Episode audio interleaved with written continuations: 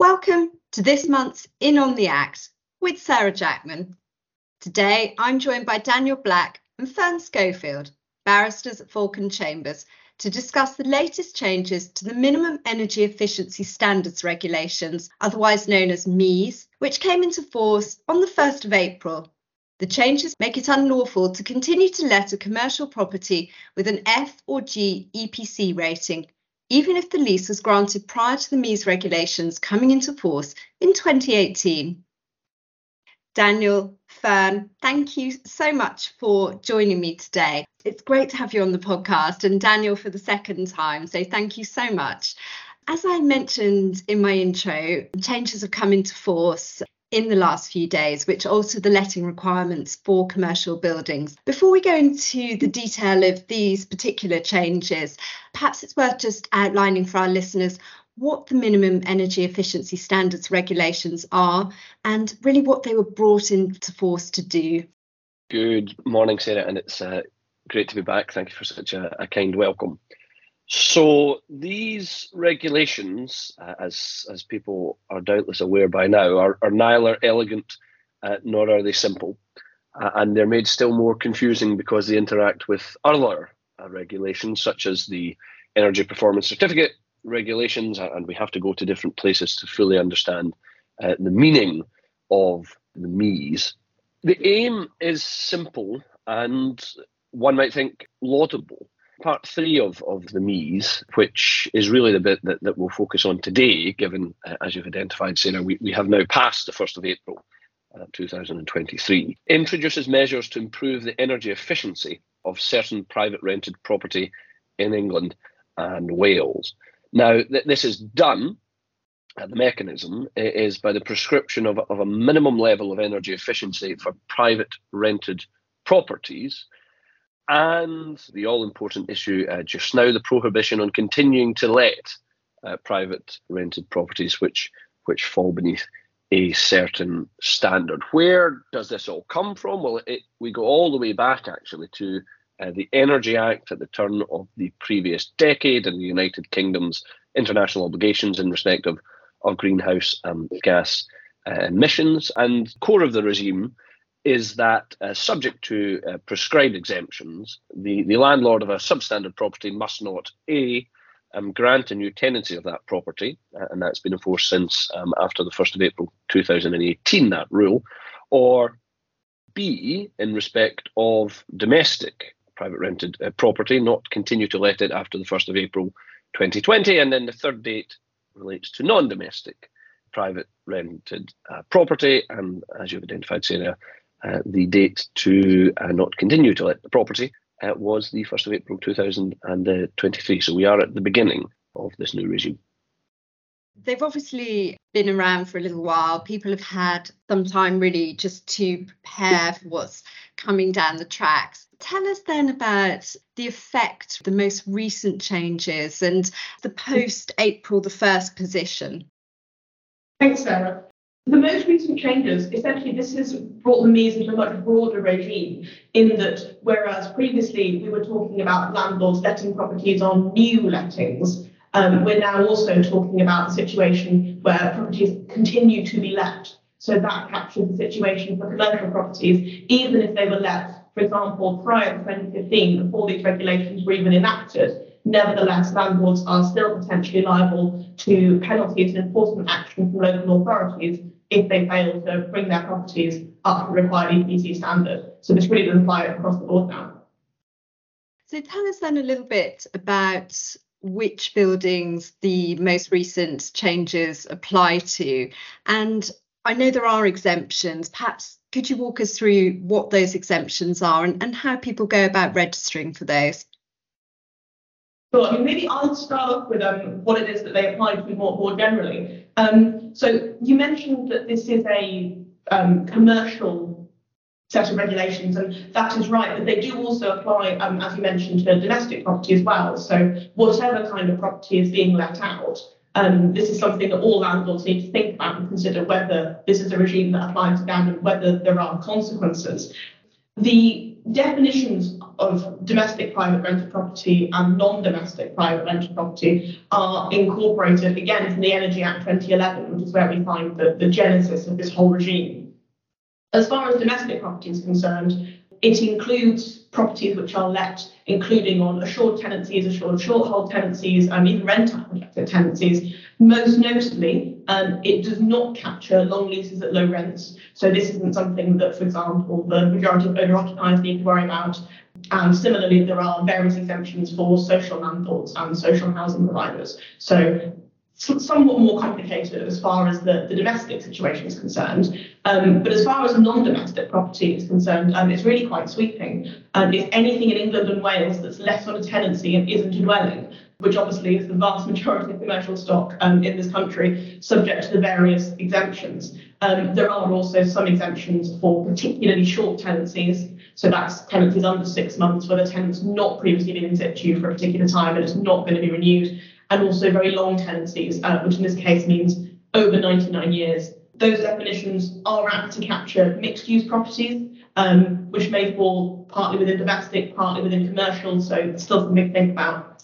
The main exemption as regards falling within the MEES regime at all is buildings which don't require an EPC certificate, because that's the yardstick that the MEES use to measure whether a building is compliant. So if you don't come within the EPC regime, you're not coming within the MEES category. There are various such exemptions, things like temporary buildings, buildings which are planned to be demolished, places of worship, so large churches, cathedrals, any sort of large building like that, furnished holiday accommodation, various industrial agricultural buildings, and some quite complicated rules relating to listed buildings. There's a common misconception that no listed building requires an EPC. Unfortunately, it's not as straightforward as that. Many listed buildings do require an EPC. The question is, what works would need to be done to them to comply? What impact would those works have on the building? Would it be detrimental to its listed character? So if it's a listed building, probably something to explore in a bit more detail. But generally speaking, the majority of commercial stock will now fall within these regulations. Thinking then about the practicalities of actually bringing a building up to standard, tell me a little bit about who it is that actually bears the cost for doing any work that's required. That's something that's very much going to depend on the terms of the lease that you have in any given letting.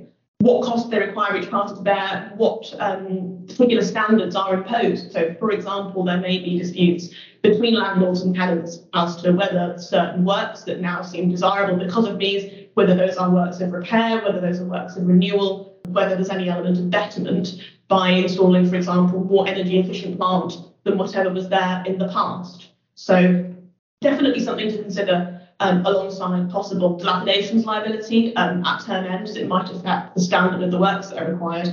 Probably something we're also going to be seeing, as we are already starting to, featuring in lease renewals and on rent review, because in the absence of particular clauses governing where these costs are going to fall, they will lie where they fall. I suppose the other thing is access. I mean, there are sort of practical issues, I suppose, in terms of actually a landlord being able to access a building and to be able to undertake the work to bring it up to a particular standard. In terms of a landlord being able to go into a building and to do the necessary works, what sort of provisions do they need to be looking at in their leases to ensure that they are able to undertake all of that? Possibly the most interesting thing to say about this just now, Sarah, would be that there are exceptions within the regulations. So whilst there is the default rule, which we have been considering, and therefore landlords should think that if they're not going to meet the default rule, there is at least a whisper of a chance of trouble. There are exceptions, which means that there wouldn't be any penalties that would flow to the landlord. Now, the default rule will apply unless the landlord of substandard non-domestic PR property, let's focus on that, has made all the relevant energy efficiency improvements for the property that can be made. So that obviously anticipates access. Or if there's no relevant energy improvements that can be made and the property is still substandard, again, that sort of conceives of access. And in those circumstances, the landlord has to register the the exemption, but and we had to go back a little bit to go forward there. The prohibition, and this is because of Regulation 31, does not apply at any time when a landlord has, during the period of the preceding 5 years, been unable to increase the energy performance indicator for the property to not less than the minimum level of energy efficiency, but only if certain circumstances apply.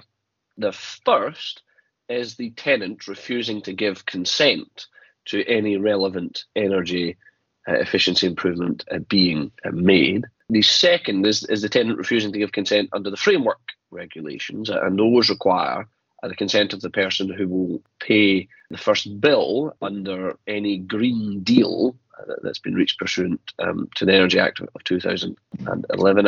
And the third is that the landlord has been unable, despite reasonable efforts, to obtain third-party consent, or has only been able to get necessary third-party consent subject to conditions with which the landlord cannot reasonably comply. So those are the exceptions, in addition to the one which Fern mentioned earlier with respect to, or believe she mentioned it earlier, where a property doesn't require an energy performance certificate. Those would be the things that landlords have to look at, ultimately, to justify why they're not in compliance with the default rule. You mentioned penalties there. I mean, that's an important point. If there is a breach, tell us a little bit about the penalties that might apply. So there are two different kinds of penalties that the regime provides for. There's publication penalties, which is effectively a name and shame, and there are financial penalties. Both of those can come following on from compliance notices, and there are additional financial penalties for failure to comply with the compliance notice. So where landlords have been told that they're not up to scratch and nevertheless have failed to remedy that. And those penalties can come within 18 months of there being a breach, bearing in mind at the moment that the breaches are on letting or continuing to let. As far as the quantum of financial penalties, it's quite significant. There's different rules for domestic and non-domestic property, and in both cases, penalties become more severe after 3 months. So as far as domestic property is concerned, it's a fine of up to £2,000 for a breach up to 3 months. Over 3 months, the fines go up to £4,000. Quite larger quantum-wise is non-domestic property. Under 3 months, it's up to £5,000 or 10% of the rateable value of the property, whichever is the greater, up to a maximum of £50,000. And then once the breach goes beyond 3 months, it's up to £10,000 or 20% of the rateable value of the property, whichever is the greater again, up to a maximum of £150,000. So potentially quite serious financial penalties for landlords here, subject again to additional penalties for false or misleading information or failing to comply with compliance notices.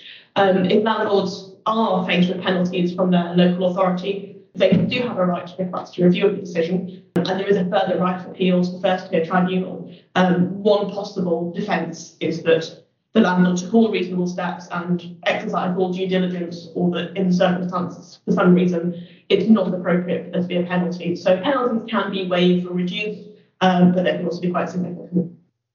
You mentioned the local authority there. Are they solely responsible as the body for enforcing it? Yes, the local weights and measurement authorities.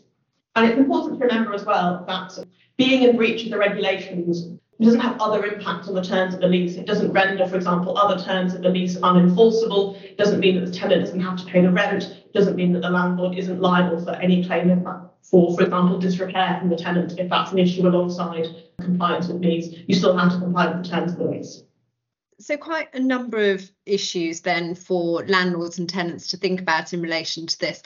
Tell me a little bit about the sorts of things that you're having to advise on in relation to this. I'm assuming that it's probably an area that's very much at the front of people's minds at the moment. Risks, clearly, at the risk of stating the obvious and repeating the word risk close proximity to the previous time I said it. Now, back close to this, these regulations have been in force in other areas for a while, but even at the time of recording, there's not a decided case upon them. So that, of course, makes any advice exercise more difficult. Now, the major risks for landlords and questions that come across my desk have been, will a substandard property become unlettable? In my view, the answer to that is potentially yes, if you can't bring yourself within the exceptions and you're not going to be able to bring the property up to standard. Necessarily, there's the risk of the financial costs of upgrading and issues when other issues with the lease when the upgrade work is being undertaken. And as Fern has identified earlier, one has to go back to individual leases there. That's not an issue that we can wave a wand just now and direct people towards an all-consuming answer to. Financial risks in another guise. So the difficulty of financing or refinancing substandard properties is another thing which causes concern. Now, some of these, of course, are more commercial risks than being legal risks, but because of the centrality, to state the obvious, of the lease document, then these things become imbricated very quickly, and those are things which landlords are going to have to look at. Now, quantifying and mitigating risks, I mean, what should landlords do? This isn't an exhaustive list, but it would seem sensible to me to review and to audit property portfolios and identify those properties which don't have EPCs, which may be substandard and which will need EPCs. So get the house in order, as it were. The following step is simply to undertake EPC assessments for properties that may be substandard to confirm the ratings. But of course, that might mean that the property falls within the MEES regime. Reviewing the lease, understanding its terms, understanding renewal cycles, EPC expiry dates, break clauses, really any of the practical matters that could come in the ordinary course of seeking to lease out the property. On a similar note, have a thought about standard leases if your portfolio has more than one, and consider incorporating in the future appropriate lease provisions for the MEES. And touching on something Fern said earlier as well, have a think about your tenant fit out and dilapidations processes and see how you can get your portfolio or your building, if you simply have one, in compliance with this regime. The MEES regime is obviously evolving, and further changes have been mooted.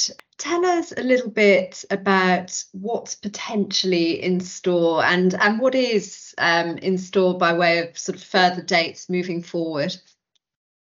Well, to some extent, it's a question of how long is a piece of string. We have had some indications from the government as to what it is that they might have to do in future. And certainly the trend of travel is apparent, but we don't yet have the luxury of anything like a draft bill or draft further regulations to draw on. There have been two consultations that the government's done since the 2015 regulations were brought in. In 2019, they consulted about whether the standard should be raised higher, how high and in what time frame. They received strong support for raising that, and they announced in a white paper in December 2020 that they would implement a standard of EPC Band B as a minimum standard by 2030. They carried out another consultation in 2021 about how that should be implemented, and suggesting, in particular, two differences. So firstly, an interim requirement of EPC C in 2027, so bringing this up in stages. And secondly, a move away from assessment at the point of letting and instead to particular timeframes. So if this is what's implemented, we'll be looking at landlords uploading an EPC in, say, 2025, and by 2027, if that first EPC wasn't up to scratch, they'll have to have uploaded another one to a government portal explaining how it is that they now comply with the minimum standards. So both of those consultations were carried out, and the suggestion was that the government would be publishing a combined response to that sometime in late 2021, and then make amendments to the legislation by 2025. That simply hasn't happened. It seems that things haven't run in the timescale anticipated. So while it does seem that there will be an increase in the required standard, and certainly drawing on that December 2020 white paper, I think we can expect EPC B by 2030 with some likelihood, We don't currently have draft regulations or any firm dates or the shape of how that future enforcement is to come. So I guess it's very much a case of watch this space in terms of further changes. But in terms of the key takeaways from today, for anyone listening to this session, what would be the key advice for landlords, tenants and their advisors really to be thinking about now? Speak to a lawyer. I suppose I would say that, wouldn't I? As Fern said, this regime is vast. And as you've heard, it is potentially punishing and it's pretty strict. So it's important, in my view, to speak to your legal advisor and have a provisional view taken on whether there are risks here and take action against them. So there's nothing revelatory or earth-shattering in that, but ultimately it strikes me as the most prudent course of action. Fern, is there anything else that you want to add? I very much agree with Daniel, and I think also planning ahead for the future, given that we can see that in all likelihood and given the broader net zero aims in various pieces of legislation, these sorts of energy efficiency measures are something that's only going to become more important. So also landlords thinking about entering into new leases, thinking about entering into renewals, should be planning for the future as to if there are more stringent regulations in future, how do we want that to be addressed? Brilliant. Well, Fern, Daniel, thank you so much for your time today. Really enjoyed talking to you and hearing a little bit more about those changes. Thank you. Thank you. Pleasure, Sarah. Thank you. That was In on the Act from EG with Sarah Jackman. For more on the Minimum Energy Efficiency Standards Regulations, see the EGI archive at egi.co.uk.